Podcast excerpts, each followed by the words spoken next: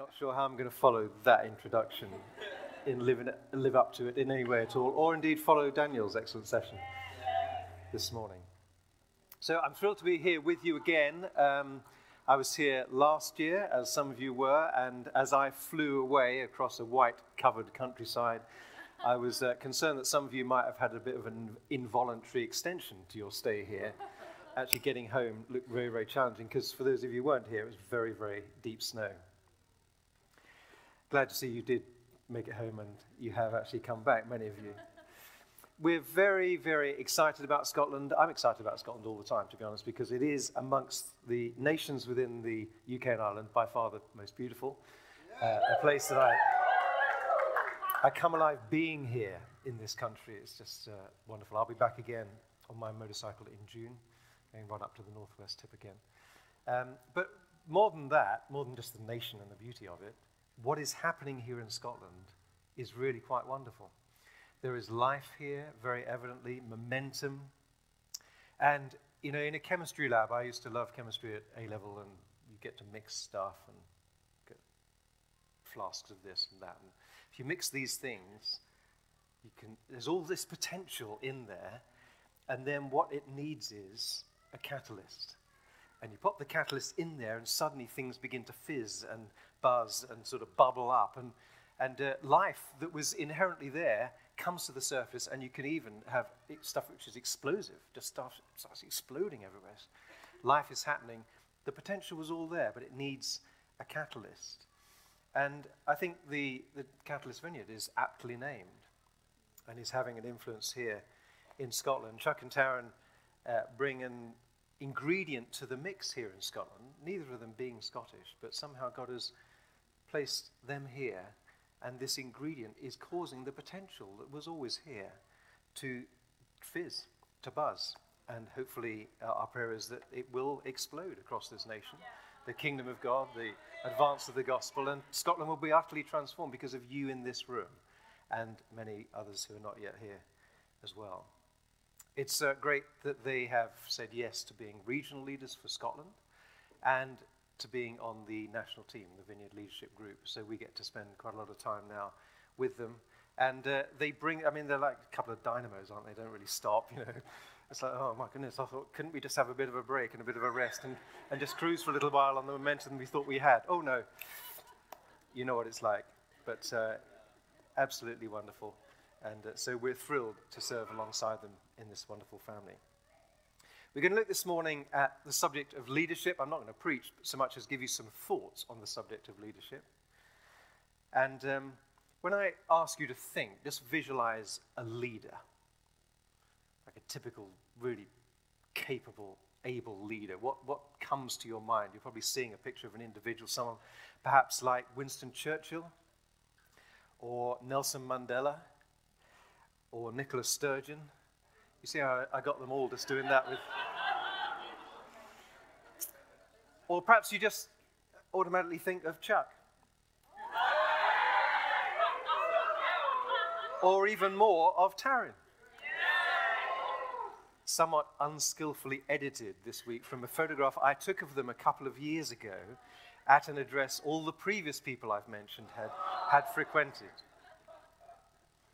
We can often think of leaders as something other than what we're like. I mean, many of you in the room here might think, I, I know there are quite a lot of capable people here, people with leadership gifting and potential and ability, but I'm not sure I'm really one of them. Because we have this picture that they, they've got to be really charismatic, very powerful personalities, confident, clever people, and uh, many of you probably do that, fit that description. But, you know, people who are kind of born with leadership who from their earliest years were influencing others, were often drawing a, falling, a following. But it's not by any means that way for everybody, and it certainly wasn't for me. I was a bit of a late developer. And so I'm just going to give you a bit of sort of autobiographical um, information before we get into the real content of this. You can often spot leaders. I mean, are, are leaders born or are they trained? Well, I don't subscribe to either, actually, that God puts gifts in people and then he draws them out as people say yes and they follow his leading and so on. But uh, often you can spot the leader in the playground at infant school because usually that person is louder than other people. They may be physically larger sometimes, but they've got a personality. Uh, and they, if, when they want to play football, suddenly everyone is interested in playing football. Apparently, we, and then oh, they want to go on the climbing frame. Apparently now everyone is really into going on the climbing frame. So you can spot that very early on. I wasn't that. In secondary school, there's a hierarchy built within the uh, class, within the form, and certainly with the male of the species, it's based on how hard you are. I was short and skinny, no good at fighting. I was a Christian, goody goody, didn't steal things, smoke things, or vandalize things. And I, and I was scared of fighting, so I, I, would generally either talk my way out of it or run. so um, I found myself at the very bottom, and next to me at the very bottom of the class was a, a five foot guy who was pretty irritating actually, but basically because of his ethnicity, he was persecuted. And being a Christian, I befriended him and loved him and was the only person who spoke up for him, and therefore that sealed my fate as being at the very bottom of the pile. Now, John Wimber used to say, you can tell whether you're a leader. It's not about whether you've got a title or a position, but if you look over your shoulder, there'll be people following you. Whenever I looked over my shoulder, there was no one, ever. Uh, I was either following the pack or I was exhibiting the one leadership quality that I did have consistently through my childhood, and that was the ability to stand alone, which is often where I was. I was very quiet, an introvert. Uh, if uh, I didn't need to speak, I didn't, basically. And I used to go out for De- Debbie, uh, you know, we go to the pub with her friends, and they were all hugely entertaining artists and sculptors and so on, and, and they would just talk and talk and talk told great stories, really amusing. And I would sit there and listen. That's what I did, listen. And on one occasion, one of them said to Debbie, Does your boyfriend ever speak? Because in a whole evening, I had not said anything to anyone. That was my comfort place, really. And yet, leaders are supposed to be communicators. Uh, my natural tendency was to be silent. Leaders, leaders often influence others through words they probably read loads of books and get loads of words, and then they regurgitate them really wisely, and they influence through painting word pictures and so on. I hated reading books. I never even read my set text for my English O level, and as a result, failed it. It was only one, one was about that thick, Huckleberry Finn. I didn't get around to reading it because I hated reading. So for me, words was not a big thing. I was a jeweler, I was a craftsman, and so the irritating thing about running a jewelry shop and making commission pieces for people was you actually had to speak to customers. Um, so I, I, really didn't enjoy that bit so much as actually making beautiful things. And so Debbie managed the shop, and she would often engage the customers and introduce them to me. And I was like, okay, so and I'd start drawing, designing, because I wasn't a big conversationalist. So then came public speaking, uh, many people's worst fear, getting up and uh, saying stuff in front of others. The last place I was going to feel comfortable was in front of people.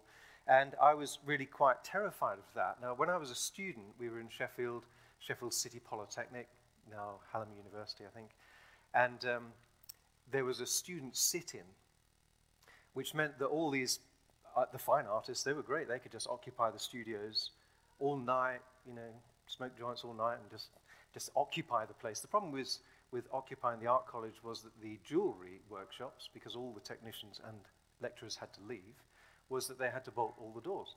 So for a couple of weeks, we were shut out of being able to do any stuff.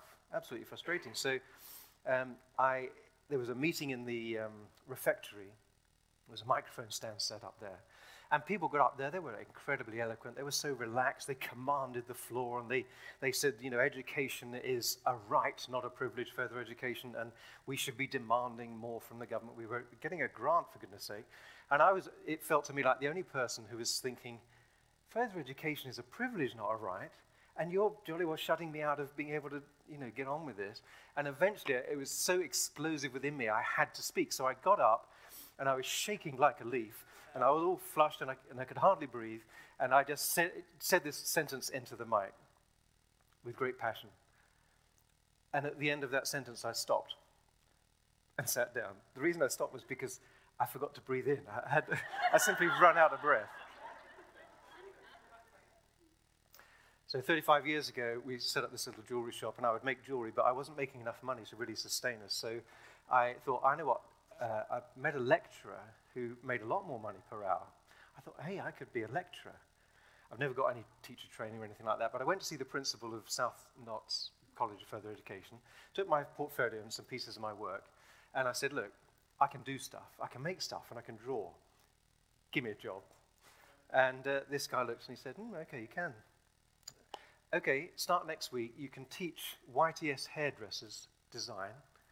You can teach a drawing class, a life drawing class on a Saturday morning, and you can teach uh, jewelry to another group of people.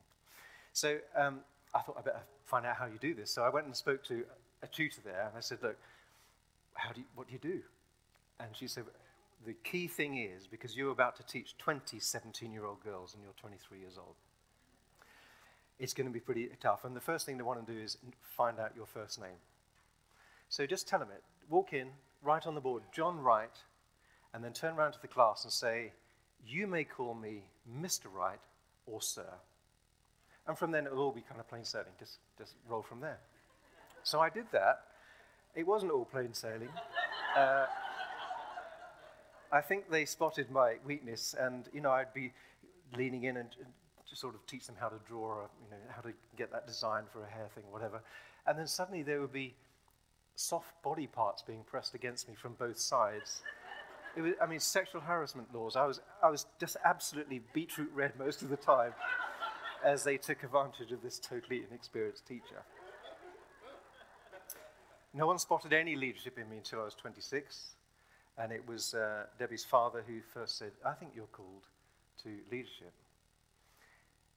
And, uh, you know, I was going out with this girl, Debbie, um, Debbie Pytches, an outgoing, you know, gregarious, attractive person. And, um, and she would push me, like, you know, getting a jewelry bench. I've managed to find a place underneath, and she found it for me actually, underneath a walkway. My customers used to have to stamp on the ground, and I'd hear them from the boiler room below, and I'd have to walk all the way around up. And anyway, so she said, We need to get a place, we need to get a shop, and we need to. And then she's trying to persuade me to hire an assistant who could polish my work. And I thought, that's crazy. He's not going to do a good job as I can, he or she. So, no. So I was like a sole trader, trader a very, very small uh, minded businessman, if you like. And um, then we started to get invited to travel around the country and then around different parts of the world, teaching about ministry and the power of the Holy Spirit. And um, before we know it, she'd written seminars. We were asked to just get up and teach a seminar. It's like, okay, great. So she's thought of some things about how to teach a five-step healing model. I just had no idea. And um, so I wasn't at first glance what you call a typical uh, leader or leadership material. There was potential there that I'm very grateful that people spotted. And so we ended up in Anaheim. John Wimber saw something in us. I think probably saw more something in Debbie he described us as people people, but I think Debbie was a people person, and I was kind of in the in the wake a little bit there. Um, and then John Mumford, who was there, and then we came back and so on, and, and he gave us a lot of training and so on. But I was, even for a few years after that, concerned that it was it was it who I was that was giving me these opportunities in leadership, or was it who I knew? I'd married Debbie Pytches, who was a leader, who is the daughter of a very well known leader in the Church of England, David Pytches, David and Mary. And uh, they introduced us, as it were, to John and Carol Wimber, who were their very close friends. And so we were in relationship with John and Carol Wimber. And then, you know, doors opened for us. And this was going through, there was an insecurity in me about it. Like, did I really have what it took to do this? And uh, someone called James Ryle, who's since gone to be with the Lord, was very prophetic. And we were in a meeting once, and he pointed at me and he said, John, you are the right man.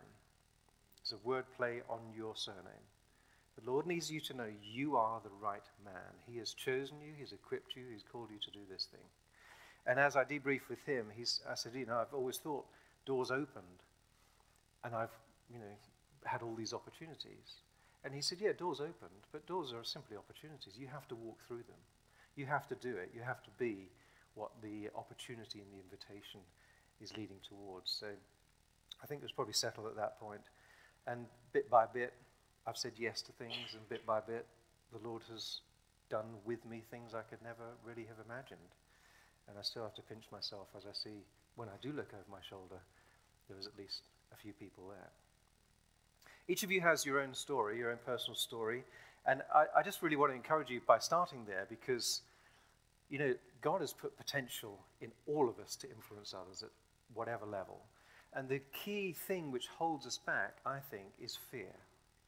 And it's probably the unwillingness to say yes to the thing which feels like it will stretch us bigger than we can cope with. But you know, we have a comfort zone, we have a stretch zone, and beyond that, we have a panic zone. It's not a healthy place to live there, but we're supposed to live in that stretch zone pretty much all the time, always feeling out of our depth. Without you, Lord, I cannot do this. But I know that, you know, I can be strong in your strength. Uh, his grace is always going to be sufficient. So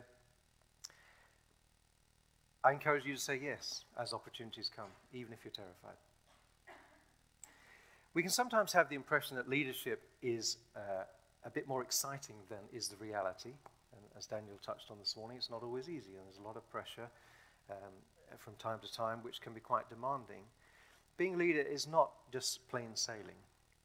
Leading in the church is often about selflessness, facilitating others to succeed, serving others, and it can often feel like really hard work. Those of you who are small group leaders, may well have had the experience, often probably this experience of having a hectic day and then at 7.50 p.m. on a small group night, you've got 10 minutes left to kind of tidy the house, have a quick row with your significant other, possibly, and then think of something meaningful for the evening. And you've got to get up at 6.30 the next morning, and someone who doesn't actually have to get up until lunchtime decides to stay after everyone else has gone, stay really late to unpack their own problems at length. Or maybe you're running an event and you've poured your life into it and you do so much work behind the scenes and make these things happen, but when you turn up, you find, ah, people didn't really show. The team is low, people who you thought you could rely on, you can't, and people have dropped out at the last minute. And there can just be this frustration that why do people not take responsibility? Um, some of you, very few of you, I'm afraid, will be old enough to remember what was called an acetate and an overhead projector. We were cutting edge when we started Trent Vineyard 23 years ago because what I hated was that kind of weird shape, wider at the top than the bottom thing, with uh, black writing on transparent that was, wasn't transparent. There were hairs and scratches all over it and all that dust. So we had white on black, and we taped the screen such that it was parallel. So all that was going on. But was, we had this simple thing of an A to Z file. So by first line of a song, it was stored alphabetically. It wasn't hard. So you just take it out. That's a song set. You do that, put it back in the right place. But pretty much every week, as worship started, the second song was yet to be found. It was in there somewhere, but there was this panic going on. And um, eventually, you'd find last week's set just stuffed at the back after Z. What is that about? Why can people not take responsibility? How hard can it be? And if you think those thoughts, it's probably because you are a leader, willing to take responsibility for things that others perhaps aren't. You finally get the event done, all you seem to get are suggestions of how you could improve it or complaints that you didn't think of this or that.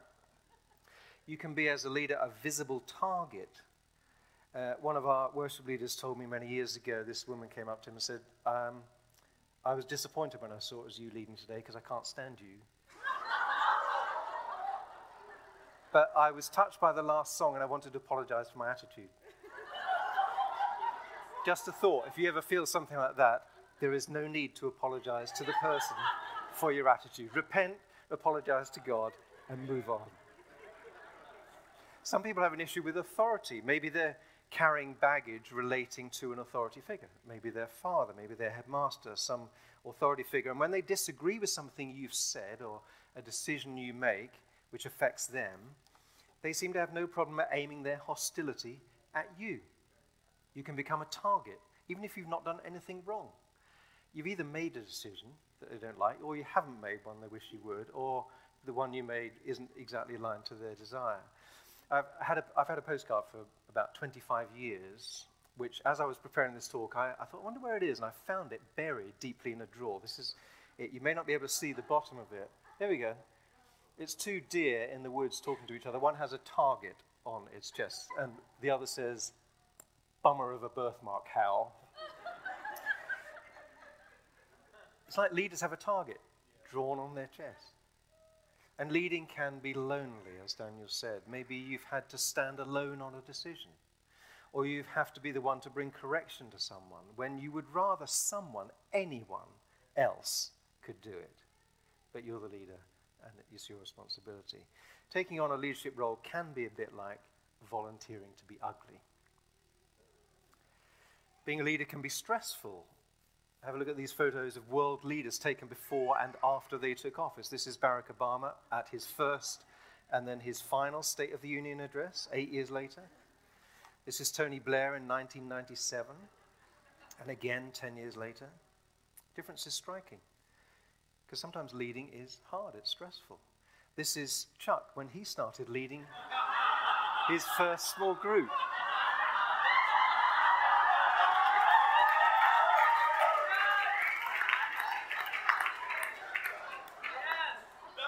You get the point.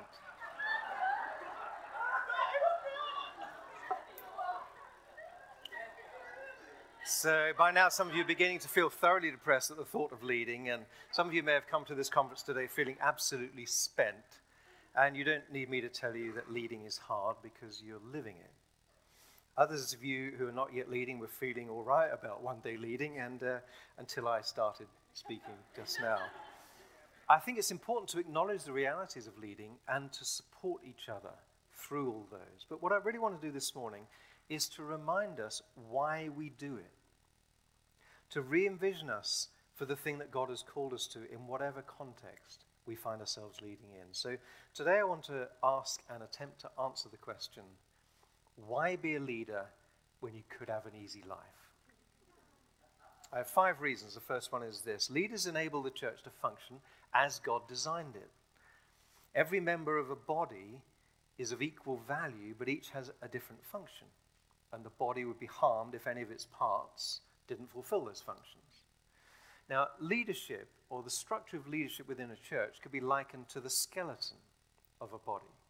No more important or valuable than an eye or lung, but without the skeleton, all the other parts of the body would not be able to function. Without the support of the bone structure which runs throughout the body, the body would sag into a somewhat amorphous mass of flesh. And so the vital organs wouldn't be supported, they wouldn't be protected. Can you imagine the, the, the lungs kind of lying on the floor like that with no support, can't breathe? The eyes laying on the floor can't see. They need the structure, the, the physical skeleton, in order to be able to do what they are called to do. And we all have differing roles, as Paul lists in Romans 12, beginning at verse 4. Just as each of us has one body with many members, and these members do not all have the same function, so in Christ we, though many, form one body, and each member belongs to all the others. We have different gifts according to the grace given to each of us. If your gift is prophesying, then prophesy in accordance with your faith. If it is serving, then serve. If it's teaching, then teach. If it is to encourage, then give encouragement. If it is giving, then give generously. If it is to lead, then do it diligently. What Paul is basically saying is whatever God has given you the gifts to do, just do it. God has called us to serve Him with the gifts that he has given. And some people have more than one of this on the list, and there are many other lists, and they're not exhaustive anyway. But if you have leadership gifts, the chances are high God intends you to use those gifts in the service of the church. As Paul says, if you're gifted in the area of leadership, do it diligently. And again, Paul, using the analogy of the body being a body, he writes in Ephesians 4, verse 16, from him, Christ, the whole body, joined together by every supporting ligament, grows and builds itself up in love as each part does its work. Without leaders, churches could not function. You might have a crowd of people, uh, they might come together on a Sunday. Probably wouldn't be as large uh, a number, but uh, it wouldn't be a church. It wouldn't be a church as we understand, and God understands the church to be. Church is more than just gathering a bunch of people, it's people being pastored and relationally connected and supported and envisioned and equipped and discipled and growing and released in using their gifts in a multitude of ways. And you leaders enable that to happen. It's probably true to say that alongside Jesus building his church, the future of the church in Scotland depends significantly on those entrusted with leadership. Our churches are full of gifted, talented, and willing people. All that potential to impact the world, to be leveraged, encouraged, and developed by leaders. So that's the first point. Without leaders, the church wouldn't function as God designed it. Secondly, leading in God's church is a precious calling. And sometimes, as we go through some of the things Daniel was referring to and the things I have here, you can begin, if you're not careful as a leader, to love ministry but just hate people. or if not hate them, that's too strong, maybe to be irritated by them and, and not see the preciousness of the calling because we're just like, oh, for goodness sake, do I have to? How long must I put up with you, Jesus said with his disciples? And sometimes, I don't know whether you've ever found yourself thinking those thoughts. Hopefully, they're fleeting if you have. But it's a precious calling. As Paul says to the elders in Ephesus in Acts 20 and verse 28 Keep watch over yourselves and all the flock of which the Holy Spirit has made you overseers. Be shepherds of the church of God, which he bought with his own blood. He uses the words overseers, shepherds, but whatever the leadership role, the point he's making in this text is how precious the church is. In his letter to that same church, he talks about the redemption of those who are God's possession. We and the people we serve are God's possession, which he bought, he purchased with his own blood. The value of something is determined by the amount that someone is willing to pay for it. I'm sure many of you will have watched the Antiques Roadshow when someone brings something in to be appraised and they think, oh, it's worth that, that's amazing. Didn't really think it was worth anything. Perhaps you saw this one, this paperweight that had sat on a teacher's desk in St. Ives for years. No one thought anything of it, but on a whim, he took it to the roadshow, only to find that it was an original sculpture by Barbara Hepworth, valued at 750, not pounds, thousand pounds. Or what about this? Terry Nourish had this vase for years and thought nothing of it. He, it had actually served as a makeshift goalpost for his children's football games. And he discovered on the program that it's a late 19th century French piece that then sold for £668,000. I suspect that paperweight will no longer just be left on a desk in a teacher's study. The vase will never again be used as a goalpost. Both items are treated differently because they are valued differently, because of the amount that someone is willing to pay. There is nothing more precious, is there, than God's blood. And therefore, the church is the most precious thing in the universe. Jesus is looking forward to the marriage supper of the Lamb when he gets to enjoy his bride. He's passionate about her. God is excited about her. And as leaders, we do a task which is very close to God's heart. Thirdly, leadership multiplies what can be achieved. If you look back in Exodus 18, we find Moses is leading the Israelites uh, in the desert. There are a lot of them, vast numbers of them, and he ends up pretty much full time judging their disputes. And so we read in verse 13 there the next day Moses sat to judge the people, and the people stood around Moses from morning till evening in the queue, just stood around waiting on the man of God to hear their case. It's a picture of the way a lot of churches work. One or two absolutely shattered leaders at the center of it, and a bunch of watchers wondering why their needs are not getting met and why things aren't working better. And eventually, Moses' father in law steps in. In verse 17, he says, uh, Moses' father in law said to him, What you're doing isn't good. You and the people with you will certainly wear yourselves out, for the thing is too heavy for you. You're not able to do it alone. Moses could see that he was wearing himself out and that people's needs were not being met. Neither's a good thing. Certainly in church leadership, you want not to have the leader worn out, and you want the needs of the people to be met. And so he suggests that Moses recruits some people to support him so that he can delegate work to them. And he says, just do the tricky cases, let the smaller ones be handled by others, and let the hard things come to you. Mobilizing others to lead is crucial. John Wimber, who started the Vineyard Movement, said this For the church that will still be growing 10 years from now, leadership development is the core issue. The single most important factor preventing growth, he said, in the church today is the inability to identify, recruit, train, deploy, monitor, and nurture leaders and workers. So it's the case for leaders being multiplied, and the same applies to people serving. The problem with many churches is that they operate a bit like a football match where you've got 22 people desperately in need of a rest being watched by thousands of people desperately in need of some exercise.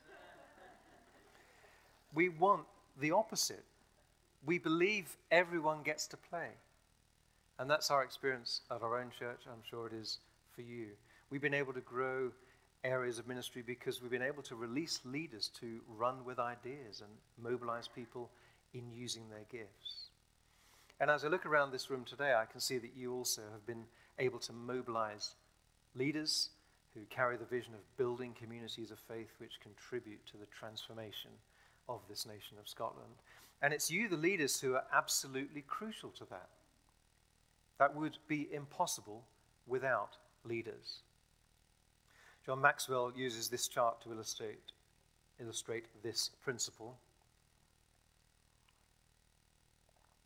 The bottom axis is about success dedication, and the vertical axis is leadership ability. So you can have a person who has level 8 out of 10 dedication to and success at a particular thing, but their effectiveness massively increases, and the area, you can see that the graph is filled in in gray, massively increases as their leadership ability increases. As we grow in leadership, we multiply what we are able to do. And the multiplication is not about just having more people involved in leading and thus spreading the load, it also broadens the ministry. Different leaders bring different skills, they bring different perspectives. They may be able to see something that you can't, or suggest things that you haven't thought of. So the richness of diversity. Don't ever try and build a team of clones uh, and who see things the way you do. Find people who disagree on nearly everything, as long as they're good, godly leaders, and you'll have a much richer mix. You know, Debbie and I, we're total opposites on Myers-Briggs and every other personality profile test. So we sometimes ding-dong a little bit in the process of forging things. But you know, swords and stuff are really quite strong when they're forged. They're heated up and bang, bang, bang. You know, the best decisions are forged. Not like, oh, that's self evident, that's obvious, and a bunch of people who think alike just say yes to something. A few years ago, it was um, 2012, I was on holiday with Debbie, and uh, I think it was Tunisia. And I went for a walk along the beach. And I noticed as I was walking, there was a small pool of water. It was probably about two or three meters away from where the sea, sea was coming up to. And it, this was like a little small lake, like a pond. It seemed to be filled by maybe a leaky pipe that was sitting in there. And I wondered what it would take to join these two bodies of water. Just kind of nothing to do on holiday, feeling a bit mischievous. I wonder what it would take. And uh, so I picked up this a piece of sea worn roof tile. And I began to draw a line in the sand between the pool and the sea. And uh, I dragged it across and I made a channel just a few inches wide and a few inches deep. And then the fresh water followed my lead. And mildly amused, you know, it gently uh, flowed along this channel that I had carved into the sea. And mildly amused, I continued my walk along the beach. About half an hour later on my return journey, I passed that spot on my way back, and I was shocked to find what had happened. My actions had been amplified. I'd made a path and the water had followed. And my little groove, a few inches deep and wide, was now huge. And I took this picture of the scene, uh, regretting I hadn't thought to photograph the little channel that I had dug earlier. But the water had carved its way through the sandbank and was now up to about 10 feet across at its widest point and had created cliffs on the sides of that approaching a foot deep. What had been an impenetrable sandbank, an obstacle constraining the fresh water, a barrier to its advance, was removed. And the Lord often speaks to me through the natural things in the invisible. And as I walk back to the hotel, I talk to the Lord about it, and I sense the Lord speaking to me about leadership. Where, as a leader, there are times when I need to lead the way, to put my efforts into digging a channel through what looks like a pretty impenetrable obstacle. And then, by the grace of God, others follow. And the effect is multiplied, and extraordinary things I never could have imagined begin to happen. And as I was walking along there, I reflected on what had recently happened in our church's journey and what was actually currently happening at that moment on our site. Over the years, our church had given uh, large amounts of money, many millions of pounds, to enable us to buy land and to build our initial warehouse and then, um, then to buy more land and expand it and then to create a youth center. And seven months before walking on that beach, I'd cast the vision to redevelop another building on our site to house the Arches, which is our main ministry to the poor. So a 25,000 square foot building, and uh, also fit, it, fit out the cafe. And again, the church responded by giving about another million pounds. And as I walked on that beach, these building projects were still a couple of months away from being completed. The obstacles to those church expansion projects were huge. Industrial land, planning permission, please, no. And so we'd had a lot of battles over the years trying to get change of use, which we, uh, we did actually get. Raising the money. How do you ask people when you're not aware of any wealthy people in the church to give millions of pounds? Uh, you know, that takes um, some effort. And then fund, finding project managers who can actually coordinate all that building work and stuff to happen. And as the leader of, of this expansion, all I had was a God given vision and a little sea worn roof tile. I couldn't make it happen. My role was to pray, take counsel from others, discern with Debbie where God was leading, and then to take what little I had in my hand and mark out a route, a direction, to do my part and invite others to follow. And what happened was absolutely amazing. Whatever God asks you to lead, however large or small, this principle's at work. When you lead, you go where you want other people to follow. We were the first people who gave financially to all those building expansions. And as others join you, your efforts are multiplied. And so I hope this little visual image stays with you as you find yourself sometimes seeing what God is wanting to happen and feeling somewhat alone as you progress in that direction. When you get weary and you wonder whether it's going to be worth all your hard work, you're only required to do your part. And as others follow, things will be achieved you never could have imagined.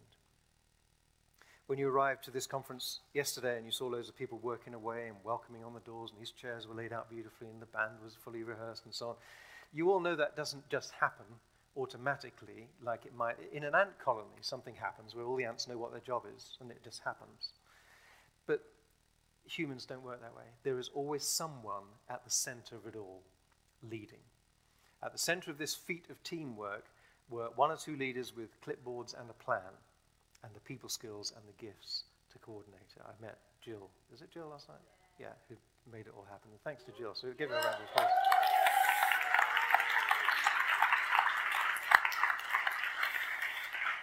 Okay, number four leadership refines us. Of course, part of our leading is leveraging our gifts for the building up of the church, but God is also interested in changing us, conforming us to the likeness of His Son. We are the project. And I've experienced this personally, and as I'm sure many of you have. You know, looking back, I can't believe what He's done and how He's shaped me and, and so on. And if He'd shown me all the things He would do when I first started out, I probably would have run a mile. But he knew best. You know, one step at a time. John said, okay, one step. I just want you to take this step. And it's going to stretch you. But you'll change. And you'll find actually it gets easier over time. It's stretching to lead. And uh, all that we do in leading stretches us, it grows us. If you take a balloon out of a pack, it's about that big, flat, and you puff into it until it's about the size of a tennis ball, it'll be quite firm because it's quite stretched.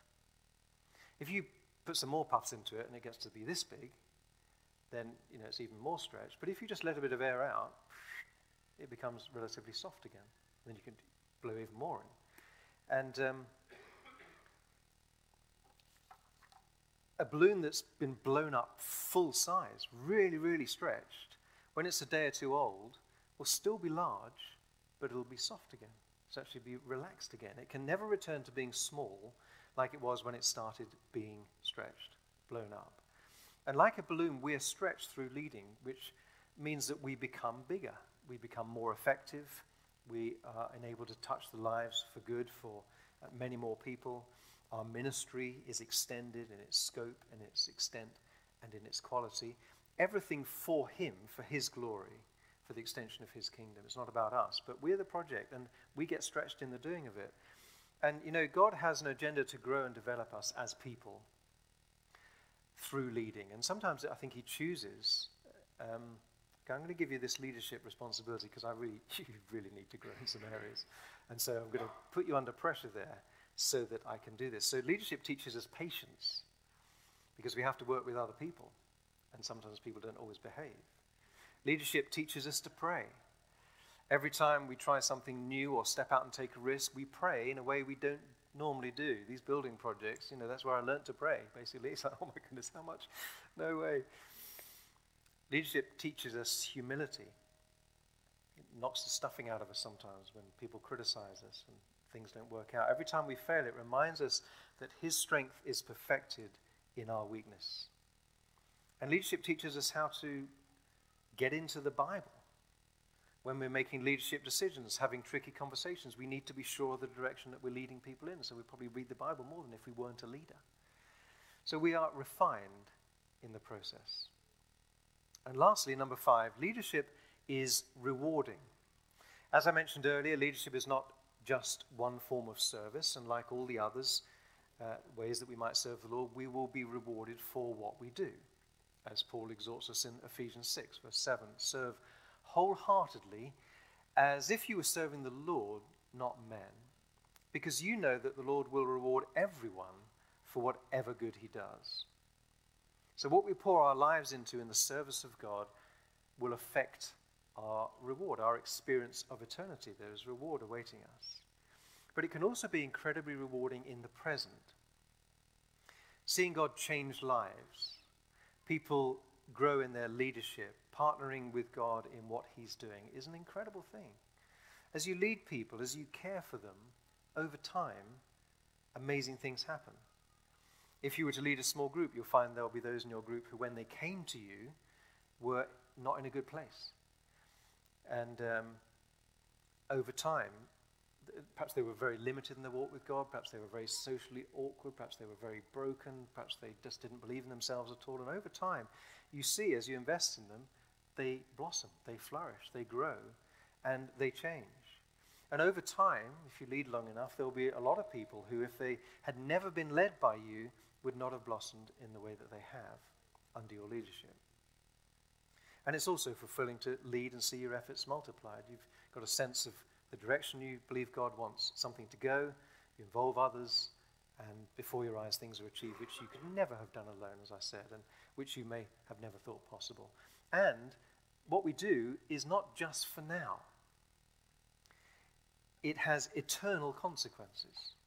One of the things I'm most looking forward to is is uh, meeting a bunch of people I've never met, who've never seen me, met me, and I've never met, who are there because I did say yes. There will be a lot of people in heaven who would perhaps not have been there if you weren't leading in the way that you are. That is very rewarding. Some years ago, I was walking by the River Trent, and again, this is the Lord speaking in the natural. Uh, Trent is the river after which our church is named, and it was a blue sky, there was no wind. But as I crossed the footbridge, I noticed that the river was swirling around like the surface of a kind of boiling cauldron. And the water was brown, the river running at an incredible pace, and the river was right up. There's steps on the side of the River Trent. Normally it's about seven or eight steps, six or seven steps. And there was only two visible, so it was really running in flood. And as I walked towards Trent Bridge, I saw a couple of mallard ducks paddling against the stream. They should have just got out and walked. Would have been an awful lot faster. But a drake and his girlfriend paddling against the stream. And this drake had a grey body, looked like this, a brown chest, and then a white stripe, like a little clerical dog collar, and a fluorescent green head. And you know, uh, a ship has a bow wave as it cuts through the water. Well, this drake had a bow wave which came above the white stripe, almost up to its chin. It was just its beak was kind of just on the off the surface of the water, and it was paddling with all its energy furiously, and yet it was going nowhere. It did move upstream a little bit, about I reckon a tenth of a mile an hour. I just watched him and his girlfriend or wife. I didn't know their marital status, but a drake and, uh, Drake and his uh, female companion. And yet they kept on going. They just kept on going. Other times I've seen ducks going downstream. When the current is fast, it's amazing. It's effortless. They're traveling at high speed, wind in their feathers. It's like everything's awesome. In leading in the church, and indeed in any arena, there are times when we're just cruising with the water, we're going downstream, it's very simple and easy. There's a great sense of momentum. People are joining our group, they're coming, our rota is like bulging with people, really capable people. There's fruitfulness, there's team members growing in leaps and bounds. And then there are other times when, although we feel we are paddling really hard, we feel we're just getting nowhere at all. And maybe you're here today and you feel a bit like that pair of ducks, paddling hard but feeling like you're really not getting anywhere. You really are struggling, perhaps. Perhaps the area that you're leading is going through a difficult time at the moment, or you're having some really tough decisions to make, or, or maybe your life outside of leadership is hard and leaving you with very little physical and emotional energy to lead from. And maybe the question you've been asking is exactly that one which I began with why should I lead when I could have an easy life? Why be a leader? Why am I doing this? And if any of those things are true of you, there'll be an opportunity as we go into a ministry time to have someone pray for you. But I believe there's an invitation for us all today to be reminded of why we do this, why we've taken this unglamorous option to serve as leaders in God's church, to be re envisioned to be part of enabling the church to function as God designed it, and without leaders, it could not function. To remind ourselves of the precious calling that leadership is to serve and lead in God's church, God's possession, purchased with his own blood. To be inspired by the way that leadership multiplies the impact that the church can have on our cities, our neighborhoods, transforming this nation. And I really would ask you not to forget this little visual thing when you're thinking, what am I doing? My efforts are not. Just keep going, one foot in front of the other. Keep on going. And to reflect on the ways that leadership has grown us personally uncovering the gifts we didn't realize we had, or overcoming that challenge we thought was insurmountable. And to remind ourselves of the fruit that we have seen through our leadership, the lives changed, people meeting Jesus and growing as disciples, and the eternal reward that that entails. As challenging as leadership can feel sometimes, I cannot imagine a more rewarding and fruitful way to spend my life. Amen.